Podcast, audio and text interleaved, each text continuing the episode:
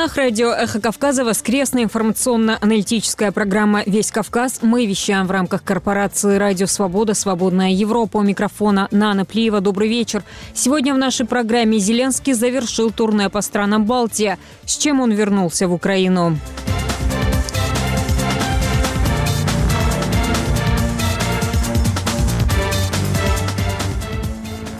Как прошла первая неделя после возвращения в публичную политику миллиардера Бидзена Иванишвили?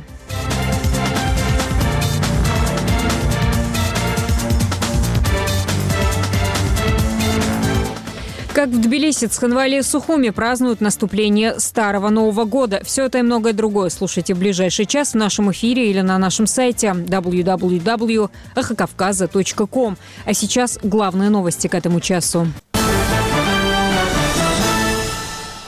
Израиль не сможет завершить войну с группировкой «Хамас», признанной террористической в США и странах Евросоюза, если не будет контролировать границу сектора Газа с Египтом. Это единственный способ демилитаризации региона. Об этом заявил премьер-министр страны Беньямин Нетаньяху, сообщает газета The Times of Israel. По его словам, можно уничтожить «Хамас», но через незащищенную границу в Газу вновь будут проходить джихадисты и поступать оружие. Накануне издание The Wall Street Journal сообщило, что Израиль проинформировал Египет о планах взять под контроль контроль так называемый Филадельфийский коридор. По данным газеты, окончательное решение еще не принято и во многом зависит от переговоров с Каиром. Ранее египетские власти предостерегли Израиль от военных операций в этом коридоре. Сегодня, 14 января, исполнилось ровно 100 дней с нападения на юг Израиля группировки «Хамас». 7 октября прошлого года от рук джихадистов погибли более 1200 человек, более 200, включая детей, были захвачены в заложники, увезенные в сектор Газа. Освобождены из них 105 в заложниках по последним данным данным, по-прежнему остаются 136 человек. Об их судьбе ничего не известно. По данным подконтрольного Хамас Минздрава Газа из-за израильских атак в секторе погибли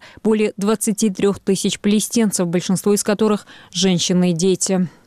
Лидеры Палаты представителей Сената Конгресса США согласовали пакет временного финансирования правительства на 2024 год, пишет политика со ссылкой на информированный источник. По словам собеседника журналистов, двухступенчатый план предполагает выделение средств одним правительственным структурам до 1 марта, другим до 8 марта этого года. Ожидается, что голосование по проекту пройдет в Конгрессе на следующей неделе. Чтобы предотвратить так называемый шатдаун, конгрессменам необходимо принять законопроект до 19 января. Республиканцы и демократы демократы не могут согласовать окончательный бюджет, в том числе из-за споров по расходам на национальную безопасность. Президент Джо Байден запрашивал у Конгресса 106 миллиардов долларов на военную помощь Украине, Израилю и Тайваню, а также укрепление южной границы США. Республиканцы требуют рассмотрения этих вопросов отдельно.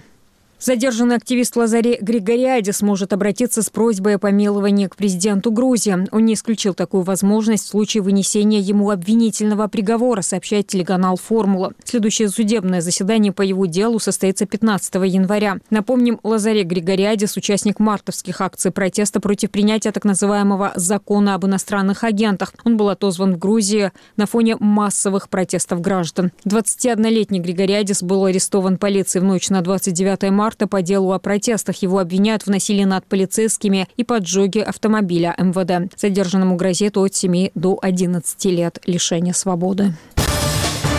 Эхо Кавказа. Новости.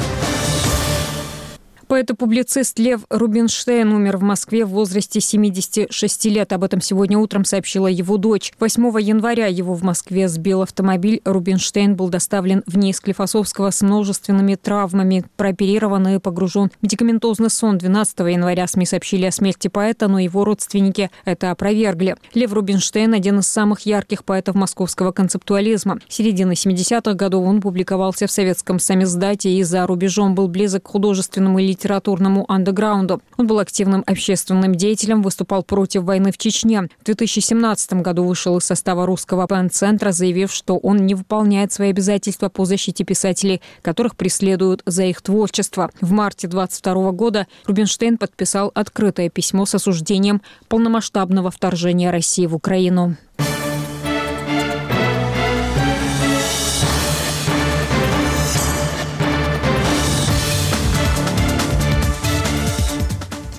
В эфире радио «Эхо Кавказа» воскресная информационно-аналитическая программа «Весь Кавказ». У микрофона Нана Плеева. Переходим к главным темам уходящей недели.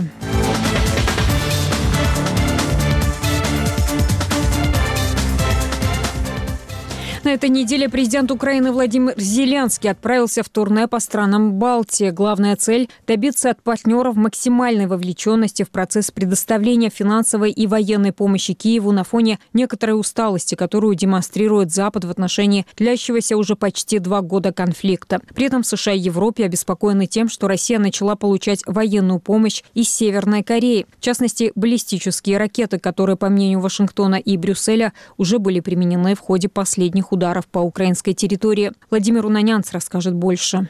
Неожиданный визит Владимира Зеленского в Литву открыл балтийское турне украинского президента. Учитывая растущую вероятность затяжной войны, Киев обратился к союзникам за дополнительной финансовой и военной помощью. После неудач в Вашингтоне и в Брюсселе под занавес прошлого года в новом 2024-м Зеленский сделал ставку на страны Балтии, всерьез опасающиеся того, что следующим объектом российской агрессии могут стать именно государства, входившие ранее в Советский Союз. Багато в чому цей рік стане вирішальним для наших держав держав.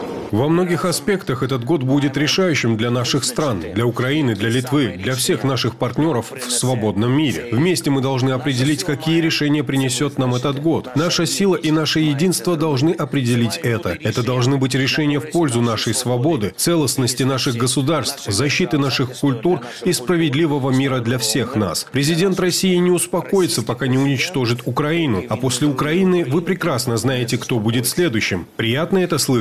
Наверное, Наверное, нет, потому что война – это страшная трагедия, и невозможно положительно относиться к войне. Но мы должны понимать, что следующими могут быть Литва, Латвия, Эстония и Молдова. Молдова может быть наступней. Президент Литвы Гитанас Науседа по итогам переговоров с украинским коллегой пообещал, что уже в этом месяце Киев получит от Вильнюса боеприпасы, генераторы, системы детонации, а в феврале – бронетранспортеры. Общий объем долгосрочной помощи составит 200 миллионов евро. При этом сам Зеленский на фоне интенсивных ракетных обстрелов, которые Россия ведет с конца прошлого года, настаивает на необходимости усиления украинской системы ПВО. Система ППО – это Системы ПВО – это то, чего не хватает в первую очередь.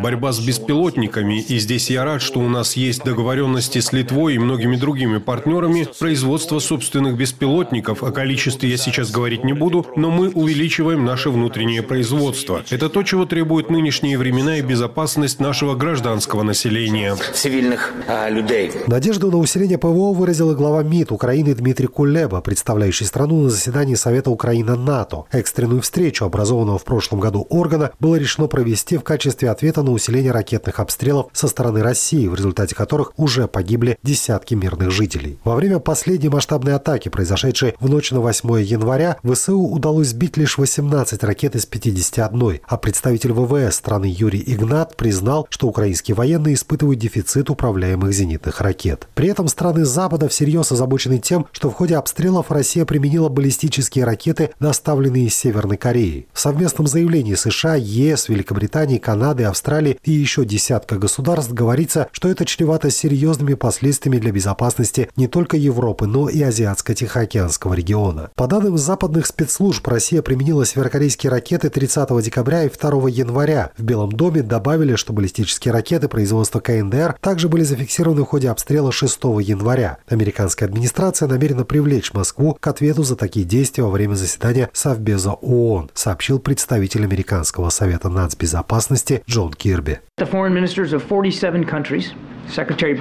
Министры иностранных дел 47 стран, госсекретарь Блинкен и верховный представитель Евросоюза опубликовали совместное заявление, осуждающее экспорт КНДР и закупки России северокорейских баллистических ракет, а также использование России этих баллистических ракет против Украины. Как ясно сказано в заявлении, передача этого оружия увеличивает страдания украинского народа, поддерживает агрессивную войну России и подрывает глобальный режим нераспространения. И наше правительство вместе решительно решительно противостоят этим поставкам оружия между КНДР и Россией. Передача России баллистических ракет из КНДР напрямую нарушает многочисленные резолюции ООН по безопасности, и мы поднимем эту тему оружейных сделок в Совете безопасности ООН вместе с нашими союзниками и партнерами и потребуем привлечь Россию к ответственности за очередное нарушение международных обязательств, которые она подписала. Мы также продолжим вводить санкции против тех, кто занимается содействием такого рода поставкам оружия.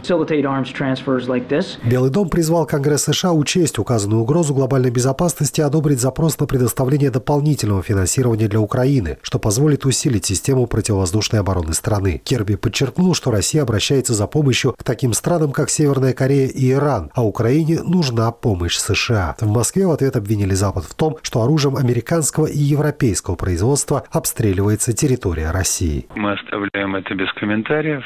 А мы в этой связи, в этой связи я, наверное, предпочел внимание, что по нашей территории и по гражданским объектам, по центру города Белгорода в канун Нового года постоянно производятся обстрелы снарядами и ракетами, которые выпущены в Германии, Франции, Италии, Соединенных Штатах Америки – других стран. Вот давайте не забывать об этом. Заявил пресс-секретарь президента России Дмитрий Песков. Тем не менее, проблемы с ПВО, очевидно, испытывает и сама Россия. По данным британской разведки, недавний удар ВСУ по территории аннексированного Крыма с высокой долей вероятности серьезно повредил систему противовоздушной обороны полуострова, уменьшив как ее эффективность, так и охват. В самом Киеве утверждает, что в результате атаки был уничтожен в том числе командный пункт управления российских войск. Владимир Унанянц для «Эхо Кавказа», Тбилиси.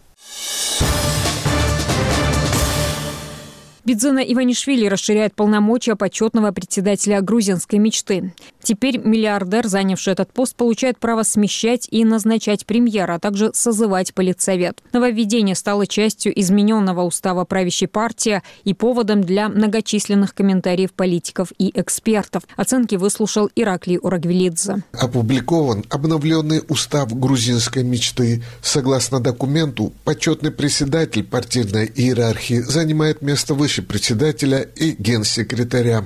В документе также говорится о полномочиях почетного председателя. Он становится главным политическим советником партии, может созывать заседания политсовета. Также он представляет кандидатуру премьер-министра политическому совету на утверждение. Также по решению почетного председателя может быть созван внеочередной съезд. Политический совет состоит из почетного председателя партии, председателя правления партии и 15 членов, избираемых партийным съездом, говорится в обновленном уставе. Как утверждают правящей команде, Внесенные в устав партии изменения не означают смены правительства. По мнению депутата Михаила Сарджвеладзе, участие почетного председателя партии в процессе принятия таких решений оправдано институционально и логически.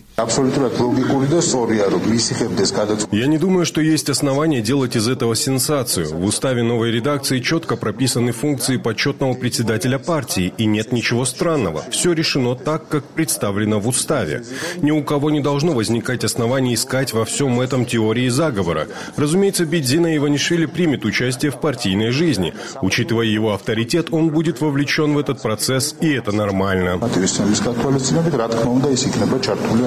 Подчеркнул Михаил Сарджвеладзе. Легализация конституционного переворота так оценили произошедшее в крупнейшем оппозиционном нацдвижении. По словам Ники Обуладзе, Иванишвили вернулся в политику, потому что в грузинской мечте растут разногласия и коррупция. Мы имеем дело с конституционным абсурдом. Даже если 150 депутатов парламента захотят, они не смогут выбрать премьер-министра, если его не представит находящийся вне рамок Конституции советник партии. Мы имеем дело с явным абсурдом, который доказывает, что в управлении государством преобладает клановость и олигархия. То, что они делают, абсолютно немыслимо с юридической точки зрения. Еще раз повторю, сам Иванишвили заявил, что вернулся в политику, потому что в грузинской мечте есть разногласия и коррупция. Они находятся у власти уже 12 лет, и такое правительство должно уйти, и страна должна вступить в Евросоюз.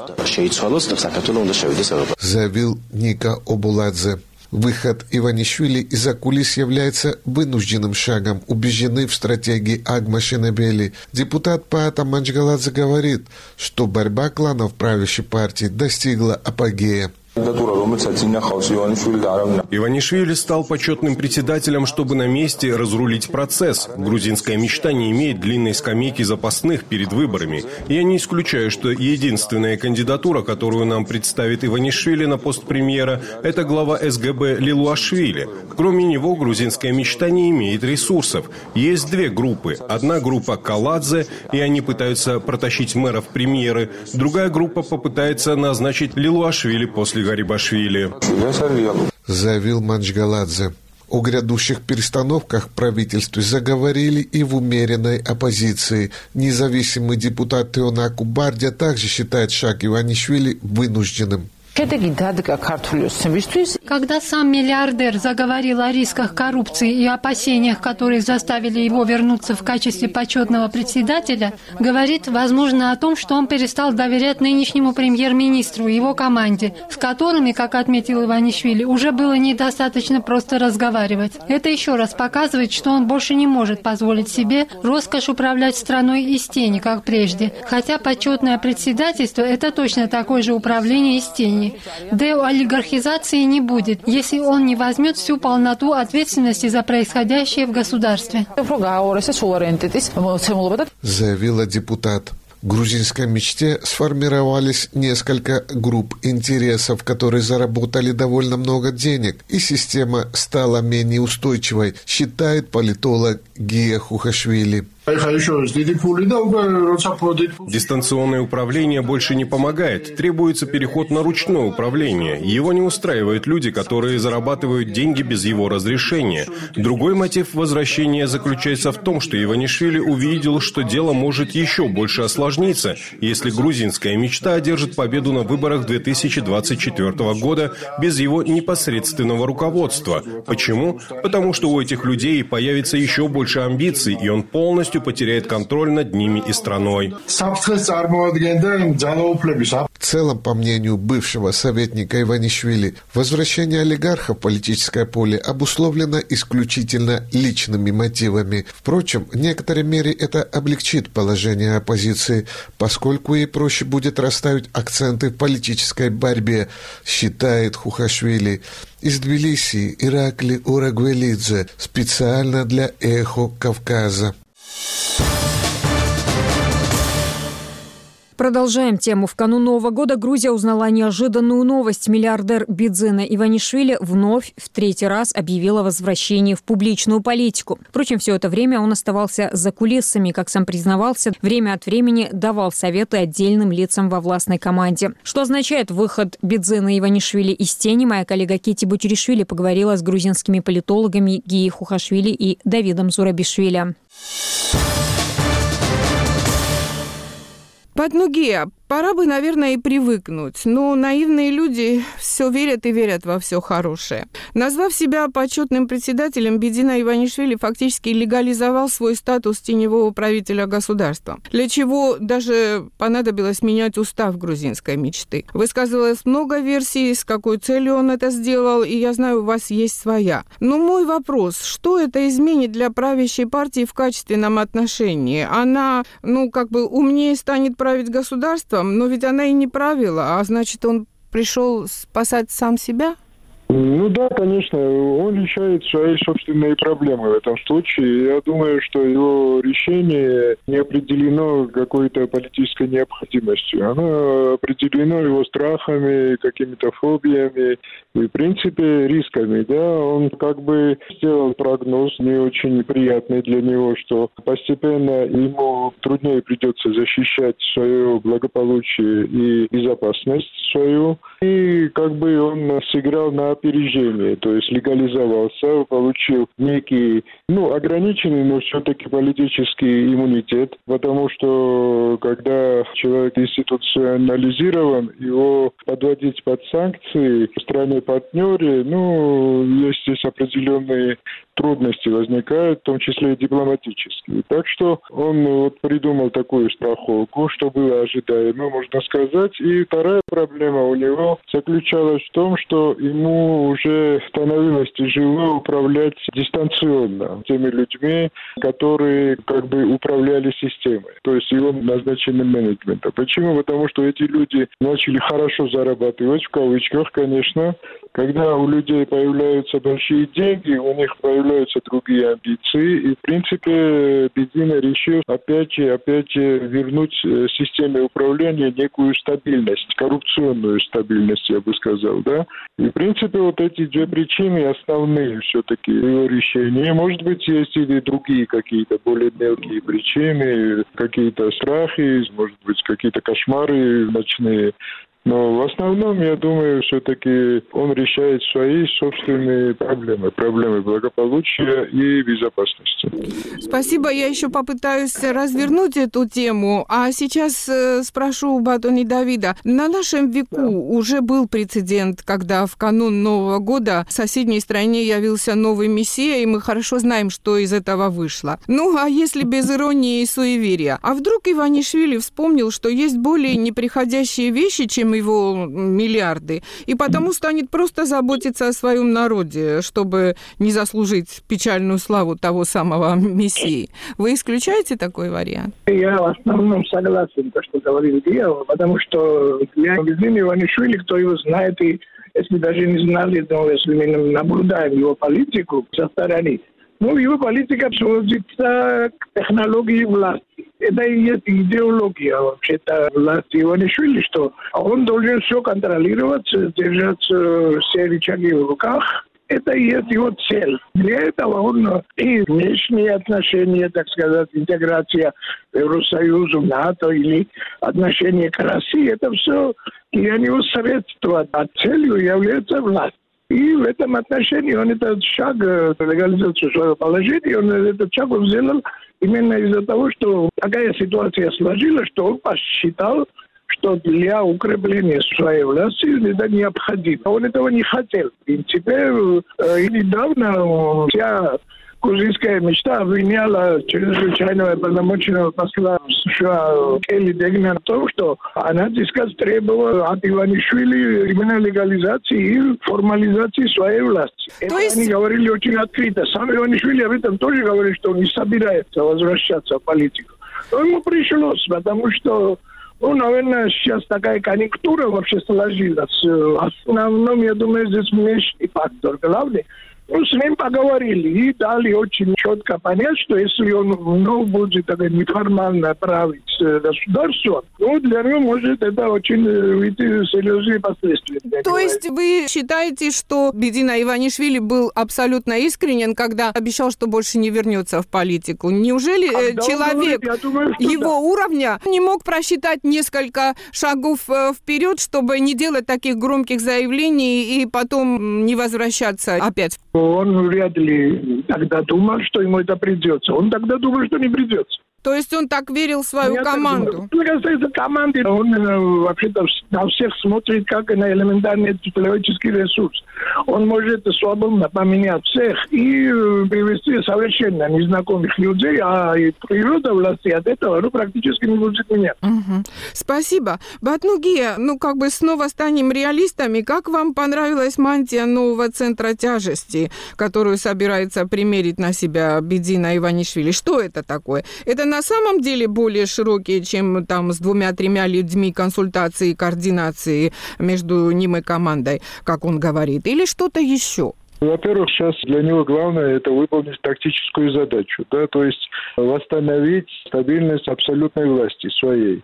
Восстановить, потому что там возникли у него некие, некие риски. И, в принципе, для восстановления ему надо, значит, какие-то действия применить. Но первое действие это то, что он назначает первое, то есть э, по его рекомендации, как бы, да. Но мы знали, что и так он назначал всегда премьер-министра, то есть центр э, силы, институционной силы в Грузии.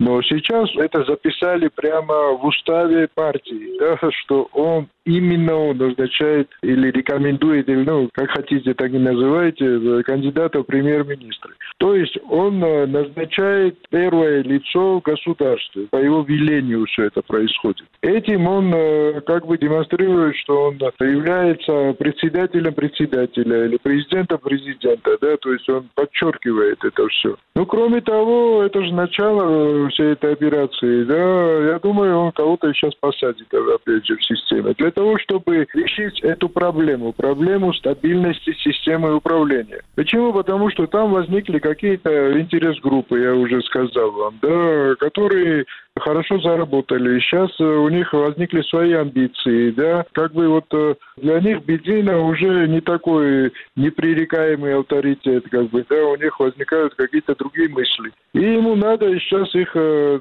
подвести. Это как-то проявлялось, Баднуги, вы замечали это, скажем, по каким-то конкретным случаям? Нет, это пока не проявлялось, но в контексте, вот если смотреть на большую картину, то какие-то разговоры, наверное, шли за кулисы. Кроме того, у Бедины много проблем, мы знаем, и проявляет слабость, вот, особенно во внешней политике. И, в принципе, люди есть люди, да, и ему надо страховаться.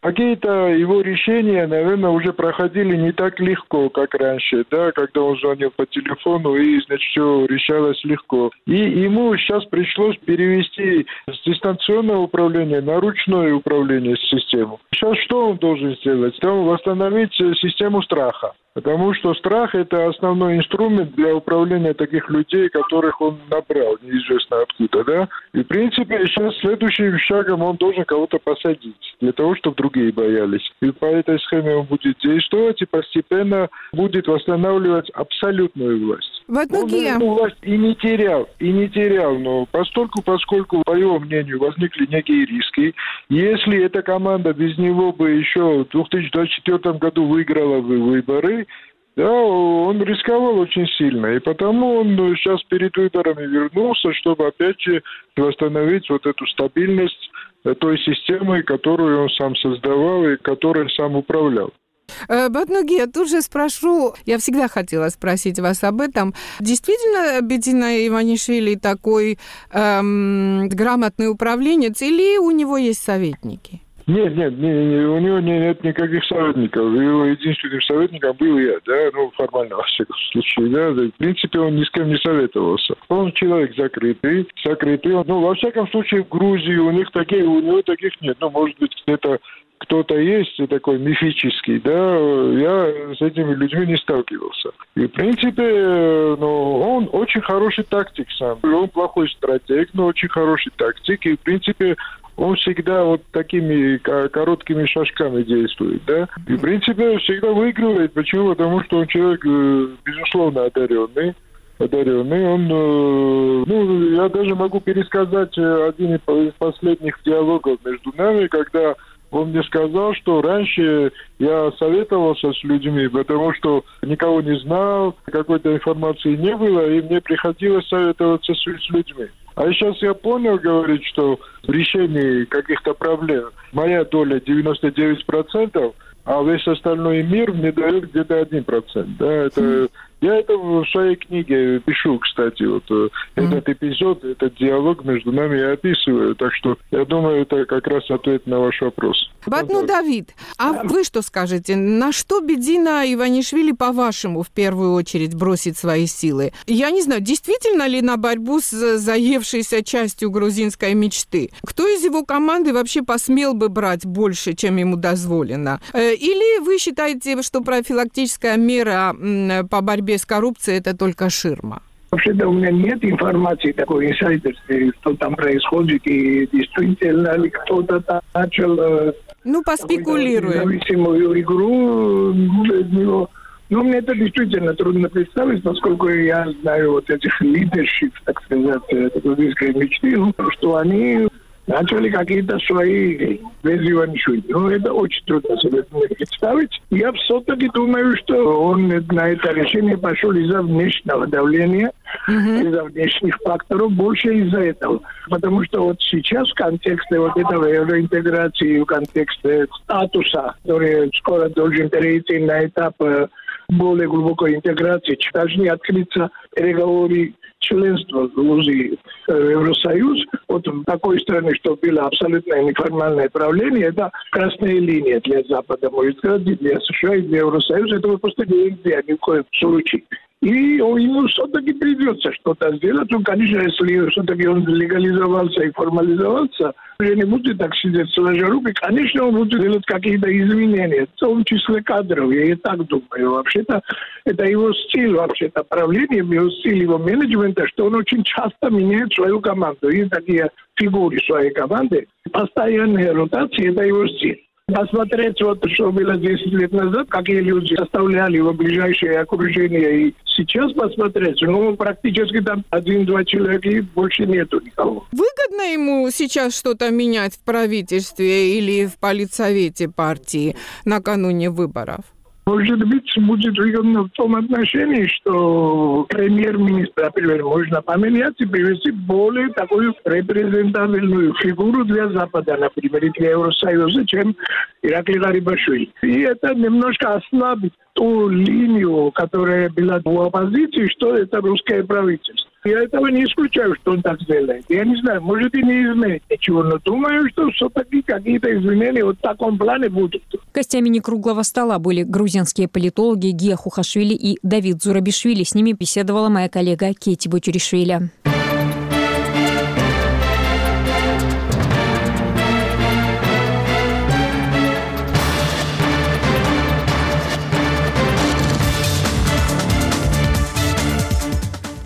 В эфире радио «Эхо Кавказа» у микрофона Нана Плиева. Продолжаем подводить итоги недели.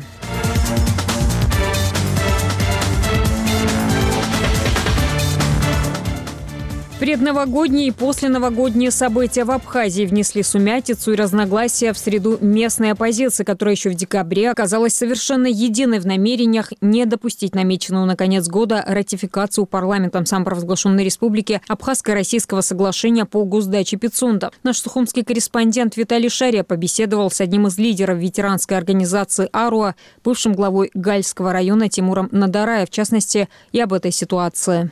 После бурных событий конца прошлого декабря в парламенте Абхазии и у его стен, последовавших затем отличных друг от друга высказываний представителей оппозиционных политических организаций относительно ратификации соглашения по госдаче Пицунда, в частности заявления председателя ветеранской РОО АРОА Тимура Гулия и пресс-конференции лидера Комитета по защите суверенитета Республики Абхазия Ливана Мика и его сторонников в обществе возникло обсуждение линии разлома, в кавычках, в рядах абхазской оппозиции. Многие оппозиционеры при этом говорят, что это не раскол, а вполне естественное право на высказывание различных точек зрения по тем или иным актуальным проблемам. Такого же мнения придерживается и известный абхазский общественно-политический деятель, член руководства АРО Тимур Надарая, которого мы попросили высказать свою позицию. Вот что он сказал.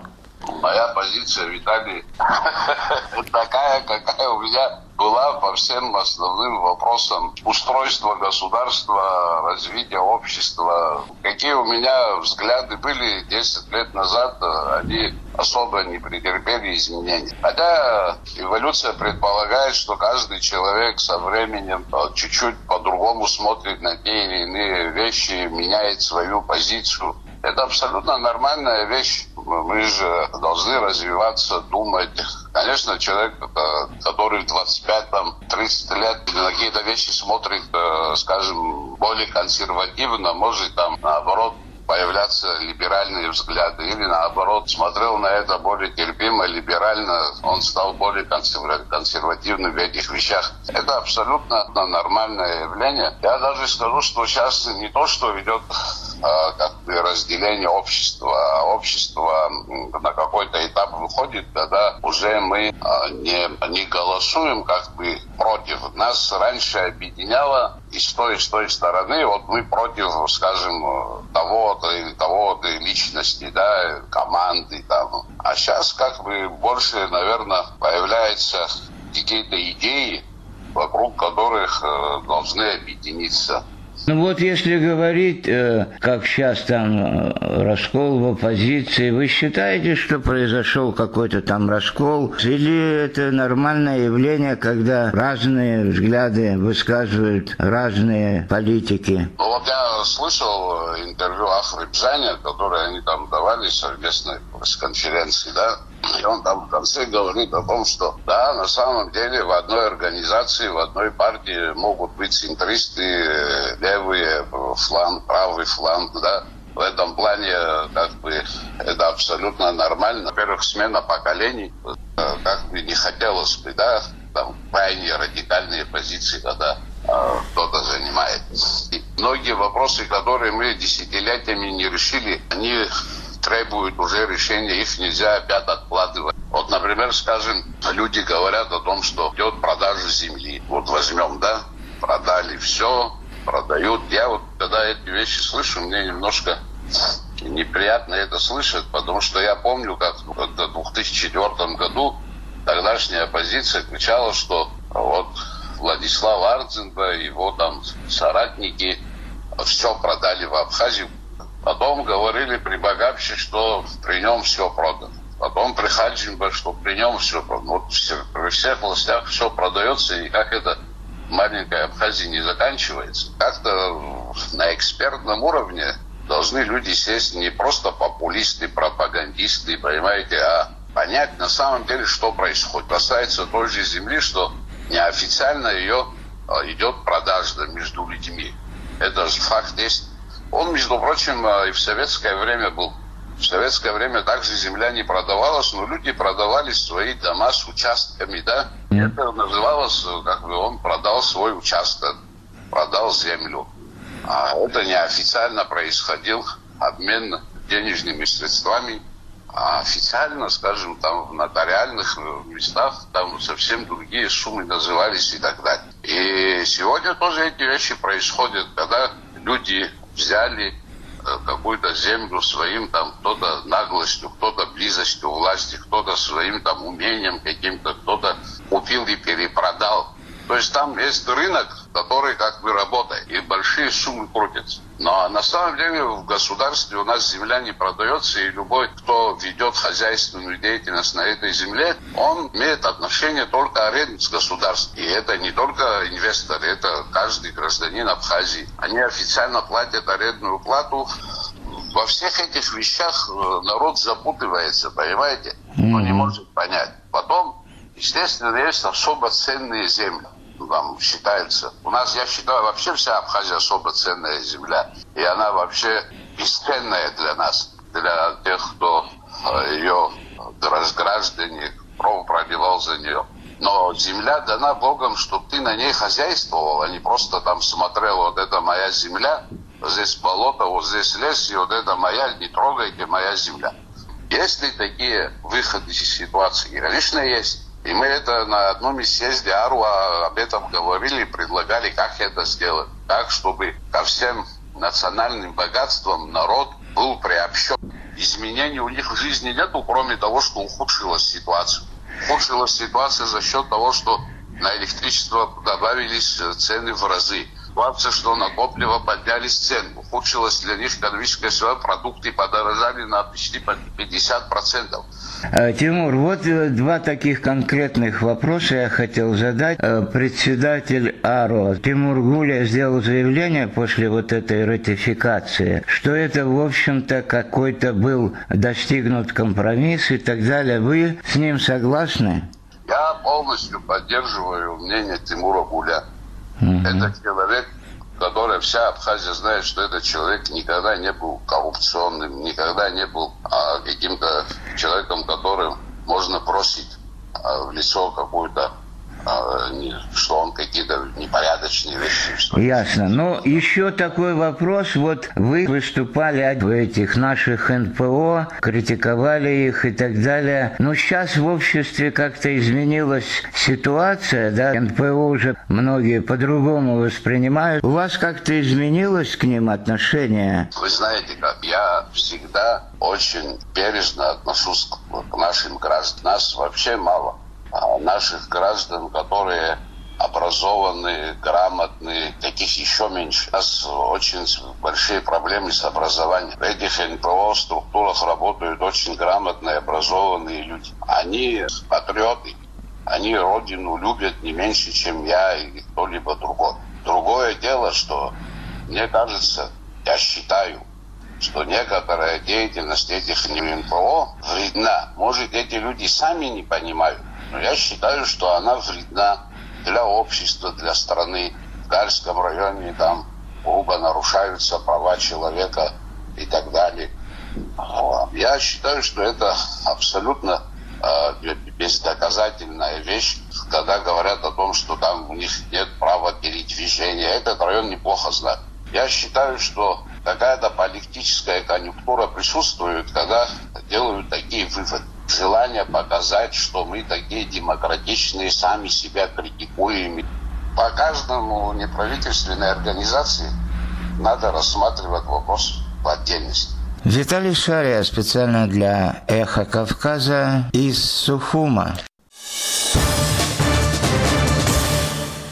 В ночь с 13 на 14 января в Южной Осетии отмечают Старый Новый год. Зарина Снакоева спросила у жителей Цхинваля о традициях, сопровождающих этот день. Как вы отмечаете Старый Новый год?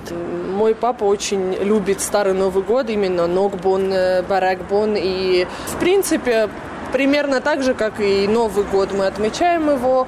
Единственное, у нас в семье есть такая традиция, что после э, Старого Нового года, ну, э, утром 14 числа, мы обязательно готовим э, артхурон, осетинский пирог, э, куда закладывается монета. Мы делим э, пирог на, на 11 частей, нас 11 членов семьи, и кому попадается монета, по традиции у того, как бы будет счастливый год, но считается, что год будет счастливым, плодотворным, успешным. И вот, наверное, это главная традиция Старого Нового года, то, что у нас в семье празднуется. А так, традиционно мы делаем пироги осетинские, стол накрываем красивый, мама его красиво оформляет, сервирует, мама это дело очень любит. Вот. И собираемся вечером и встречаем его. Э, э, Старый Новый год я очень люблю отмечать. Хотя сейчас уже не отмечаю, как полагается, но я расскажу, как считаю правильно. В селе, где я родилась, перед Рождеством все семьи резали свиней, которых откармливали на зиму. В каждом доме было мясо. И всем селом сидели то в одном доме, то в другом. Пекли пироги с луком, обычные, с сыром. Не было сегодняшнего разнообразия, конечно, но всего было в изобилии. Вот так и сидели, веселились, пели. Те, кто весной и летом ссорились из-за земли, на Старый Новый год мирились. Поэтому это был очень радостный праздник. Сейчас я живу одна, но раньше всегда пекла артхурун с монеткой внутри. Тот, кому попадалась монетка, радовался. А сейчас я просто испеку три пирога и свинину сварю. На Старый Новый год можно.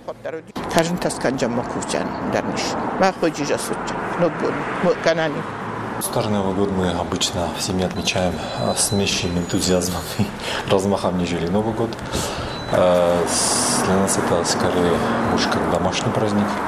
То есть, если Новый у нас сопровождается, значит, либо походом в гости, э, в гости, там, приемом гостей и так далее, и так далее. То есть, там этот момент четко присутствует. То Старый Новый год мы больше как бы в кругу семьи, так по-домашнему, без а, лишнего ажиотажа.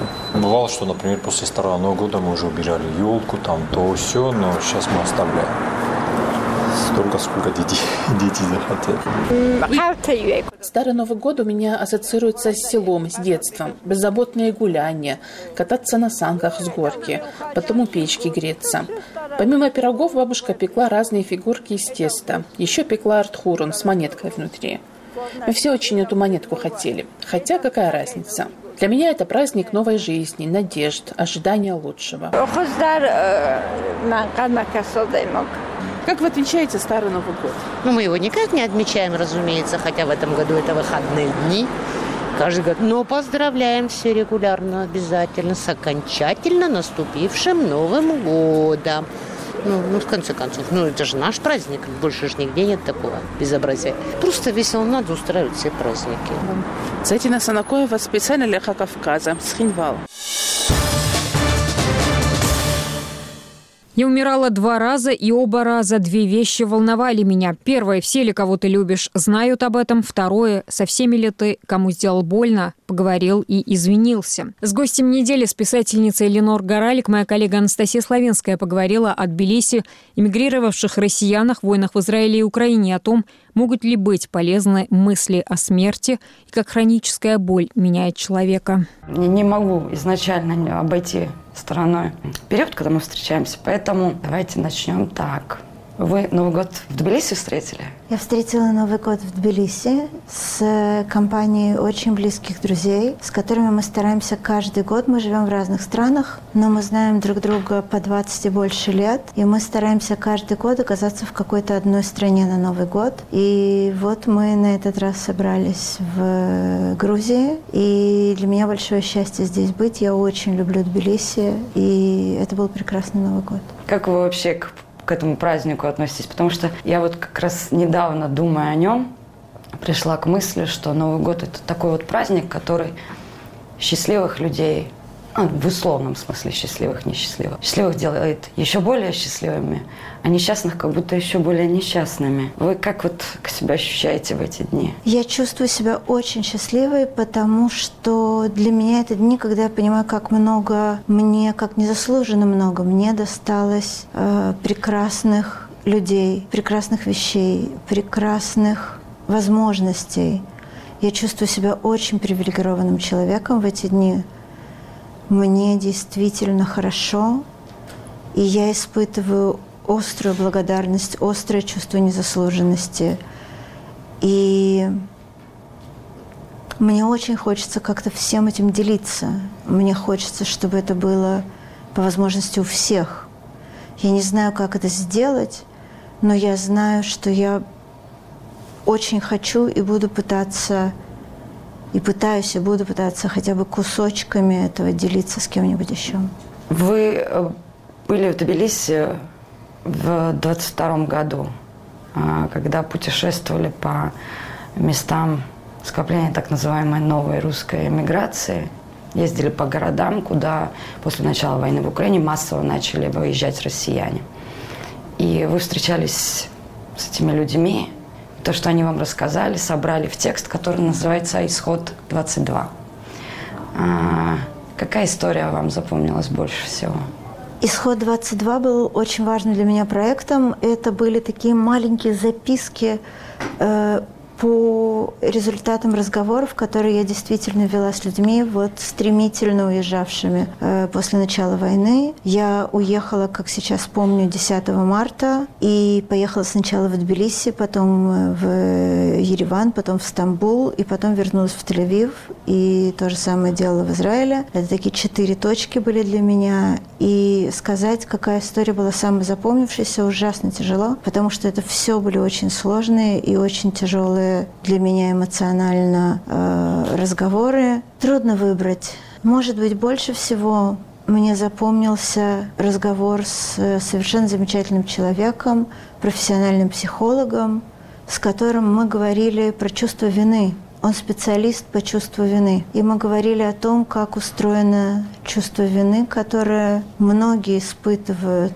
в связи с нападением России на Украину, как это чувство преломляется в нас, и что можно делать для того, чтобы это чувство превратилось в деятельность, в какие-нибудь осмысленные действия, чтобы не просто сидеть и мучиться им, а чтобы оно стало чем-то. И этот разговор был для меня бесценным. Это не самая запомнившаяся история, но история, которая лично мне очень многое дала.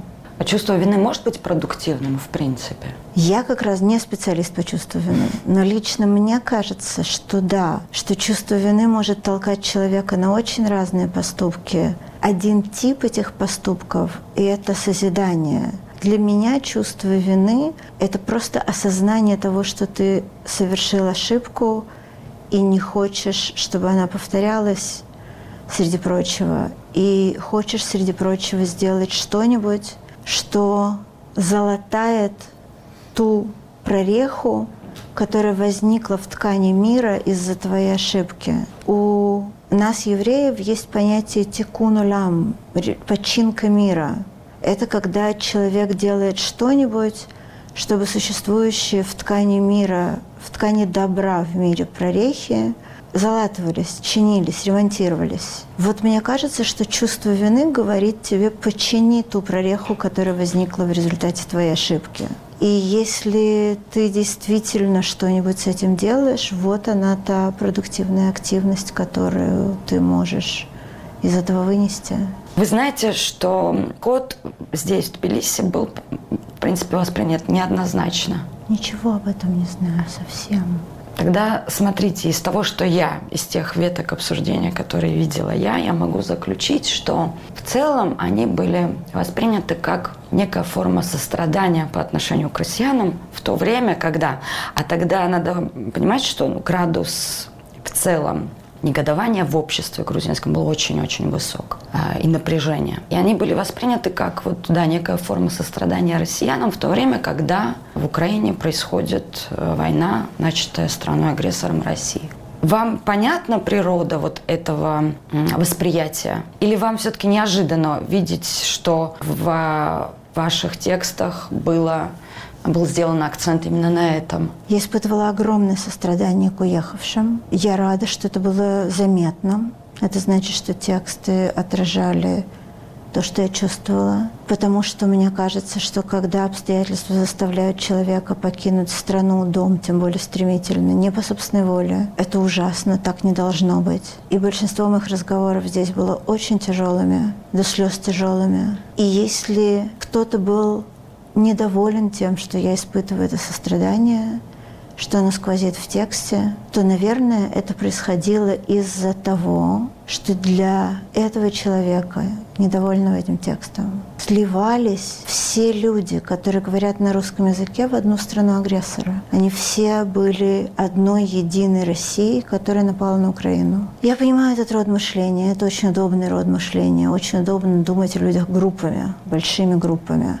Так возникает фашизм. Когда мы начинаем объединять, не видеть в людях отдельные индивидуальные личности, а объединять их по географическому, языковому, этническому признаку, это первый признак фашизма, к сожалению когда мы не можем сказать, не можем произнести фразу «есть разные россияне с разными взглядами», нет никакой единой России, есть очень много разных людей, так начинается фашизм. К сожалению, думать такими категориями очень легко, очень удобно и очень приятно. Ненависть – это Макдоналдс в мире эмоций. Это быстро, вкусно, нажористо и очень вредно. Ну, тут как альтернатива есть вот эта вся история с хорошими и плохими русскими тогда.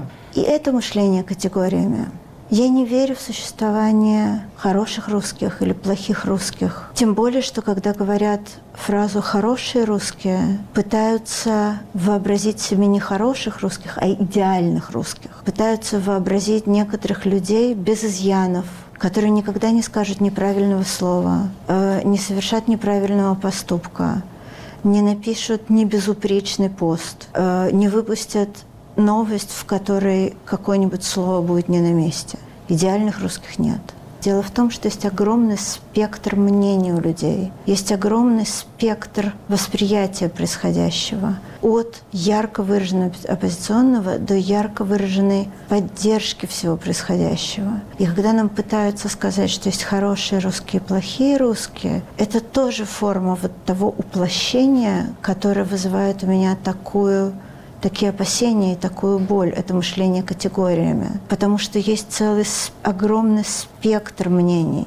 И пытаться поставить где-то на этом спектре бегунок и сказать, вот здесь хорошие русские, которые плохи способом А, вот здесь плохие русские, которые плохи способом Б, это тоже расчеловечивание и деиндивидуализация. Так не должно быть. Есть очень много разных отдельных людей. Каждый человек – отдельный человек с отдельным мнением – и да, какие-то из них поддерживают эту войну, благодаря каким-то из них эта война стала возможна. И это чудовищно, я это понимаю. Но обойтись двумя категориями в описании их, это тоже кажется мне очень плохой историей. В этом году, ну, вернее, уже в прошлом, а, случилась еще одна война после украинской, которая затронула вас лично а, в Израиле. Во-первых, как вы это все переживали и пережива... продолжаете переживать? Вот это хотела бы спросить. А во-вторых, вообще, оглядываясь назад, на лет 10 или 15 назад, могли ли вы представить, что война даже на уровне лингвистическом так прочно может войти в нашу жизнь? Я переживаю войну в Израиле как все, то есть плохо. Никому из нас не хорошо. Есть такой мем, который ходит по сети. Твои израильские друзья не в порядке. Это ответ всем, кто бесконечно спрашивает нас, в порядке ли мы. И мы очень благодарны. Я не могу говорить за всех, но у меня чувство, что многие очень благодарны за эти вопросы. Но и, и, и Многие из нас вынуждены отвечать «мы в порядке». Де-факто это очень сложный вопрос. Что значит «в порядке»? Цел, в безопасности, э, сыт. Ничего физически тебе может быть, в данную секунду не угрожает, но ты не в порядке. Я до сих пор не осознала до конца, я понимаю это событие 7 октября. Я их, я знаю о них, я понимаю, что они произошли. Я понимаю, каковы они, но у меня стоит такого масштаба блок на погружение в этот ужас, что я не могу сквозь него пробиться. Я понимаю, что когда-нибудь этот блок упадет, и эти события явят. Я жду этого момента с ужасом, но я понимаю, что это надо пройти и я это пройду, когда это придет ко мне. История с заложниками напоминает мне крючок, воткнутый нам всем под ребра. Это невозможно представить себе. Не, невозможно представить себе. При этом у меня нет, я, я в очень привилегированном, если так можно выразиться, положении. У меня нет знакомых среди заложников. Я не знаю, как живут и дышат их близкие. И у меня разрывается сердце за них. Я, я не представляю себе, как с этим можно жить. Но у нас у всех крючок воткнут под ребра. Это немыслимая ситуация для нас. Но если сейчас спрашивать меня, как ты, правильный ответ – я в порядке. Я в порядке по, по сравнению с теми, у кого погибли близкие 7 октября, по сравнению с семьями заложников, по сравнению с теми, на чьи дома падали ракеты, по сравнению с огромным количеством людей, по сравнению с теми, чьи дети просто воюют в Газе, и с теми, кто воюет в Газе. Я в порядке, конечно. Вы стали больше бояться смерти вот со всеми этими событиями? Или... Я вообще всю жизнь не очень боялась смерти, так сложилось. И больше ее бояться, я думаю, что не стало. Это вопрос, ответ на который ты узнаешь только, когда тебе представляют ножик к горлу, конечно. Э, я думаю, что не стало. Но пока мне не представят нож к горлу, я не узнаю. А думать о ней чаще стали. Знаете, почему я спрашиваю? Потому что мне вот мысли о смерти в целом, при расхожему мнению, деструктивными вообще не кажутся. Мне наоборот, мне кажется, что если бы мы чаще думали о ней, возможно, мир был бы чуть-чуть лучше. Я совершенно согласна. Мне кажется, что думать о смерти означает понимать хрупкость жизни, понимать мимолетность жизни. Понимать хрупкость жизни означает понимать не хрупкость чужой жизни, это одно дело, а понимать в том числе хрупкость своей жизни и понимать насколько она незначительна. Это очень важно. Если бы мы придавали меньше значения себе и своему существованию, мне кажется, мы были бы гораздо лучше гораздо лучше. Я думаю о смерти бесконечно, очень много. Я и пишу немного, и делаю про нее много всякого. И мне кажется, что больше я не думать не стала, потому что уже некуда. Но я стала думать о ней, может быть, иначе, другими словами, еще какими-то способами новыми для меня. Думать о возможности смерти, близости смерти – это думать о том, что жизнь скоротечна. И думать о том, что не так Важно, что ты, кто ты, чего ты сегодня добьешься, кто тебя похвалит, насколько тебя заметят. Ты довольно быстро приходишь к мысли, что мне кажется, мне кажется, что ты довольно быстро приходишь к мысли, что я умирала два раза. Когда болела, я умирала два раза. И оба раза две вещи волновали меня, когда ты оказываешься вот в этом состоянии, состоянии понимания, что твое тело сейчас абсолютно отдельно от тебя, решает какую сторону ему двигаться. Да? Ну вот кризис, обычный кризис. А, две вещи там тебя волнуют. Первая вещь – это все ли, кого ты любишь, об этом знают. А вторая – это со всеми ли, кому ты сделал больно, ты поговорил, извинился. все ли зло, которое ты принес, ты попытался загладить. Все остальное оказывается таким неинтересным. Не то чтобы там мелким, неважным, это даже не те слова, неинтересным. Оно вообще тебя не волнует. Все оказывается ничем. И если бы это было один раз, но это повторилось во второй раз, это были абсолютно одинаковые имеет, видимо, значение только добро и любовь. Это была гость этой недели, израильская писательница Ленор Гаралик. С ней беседовала моя коллега Анастасия Славенская.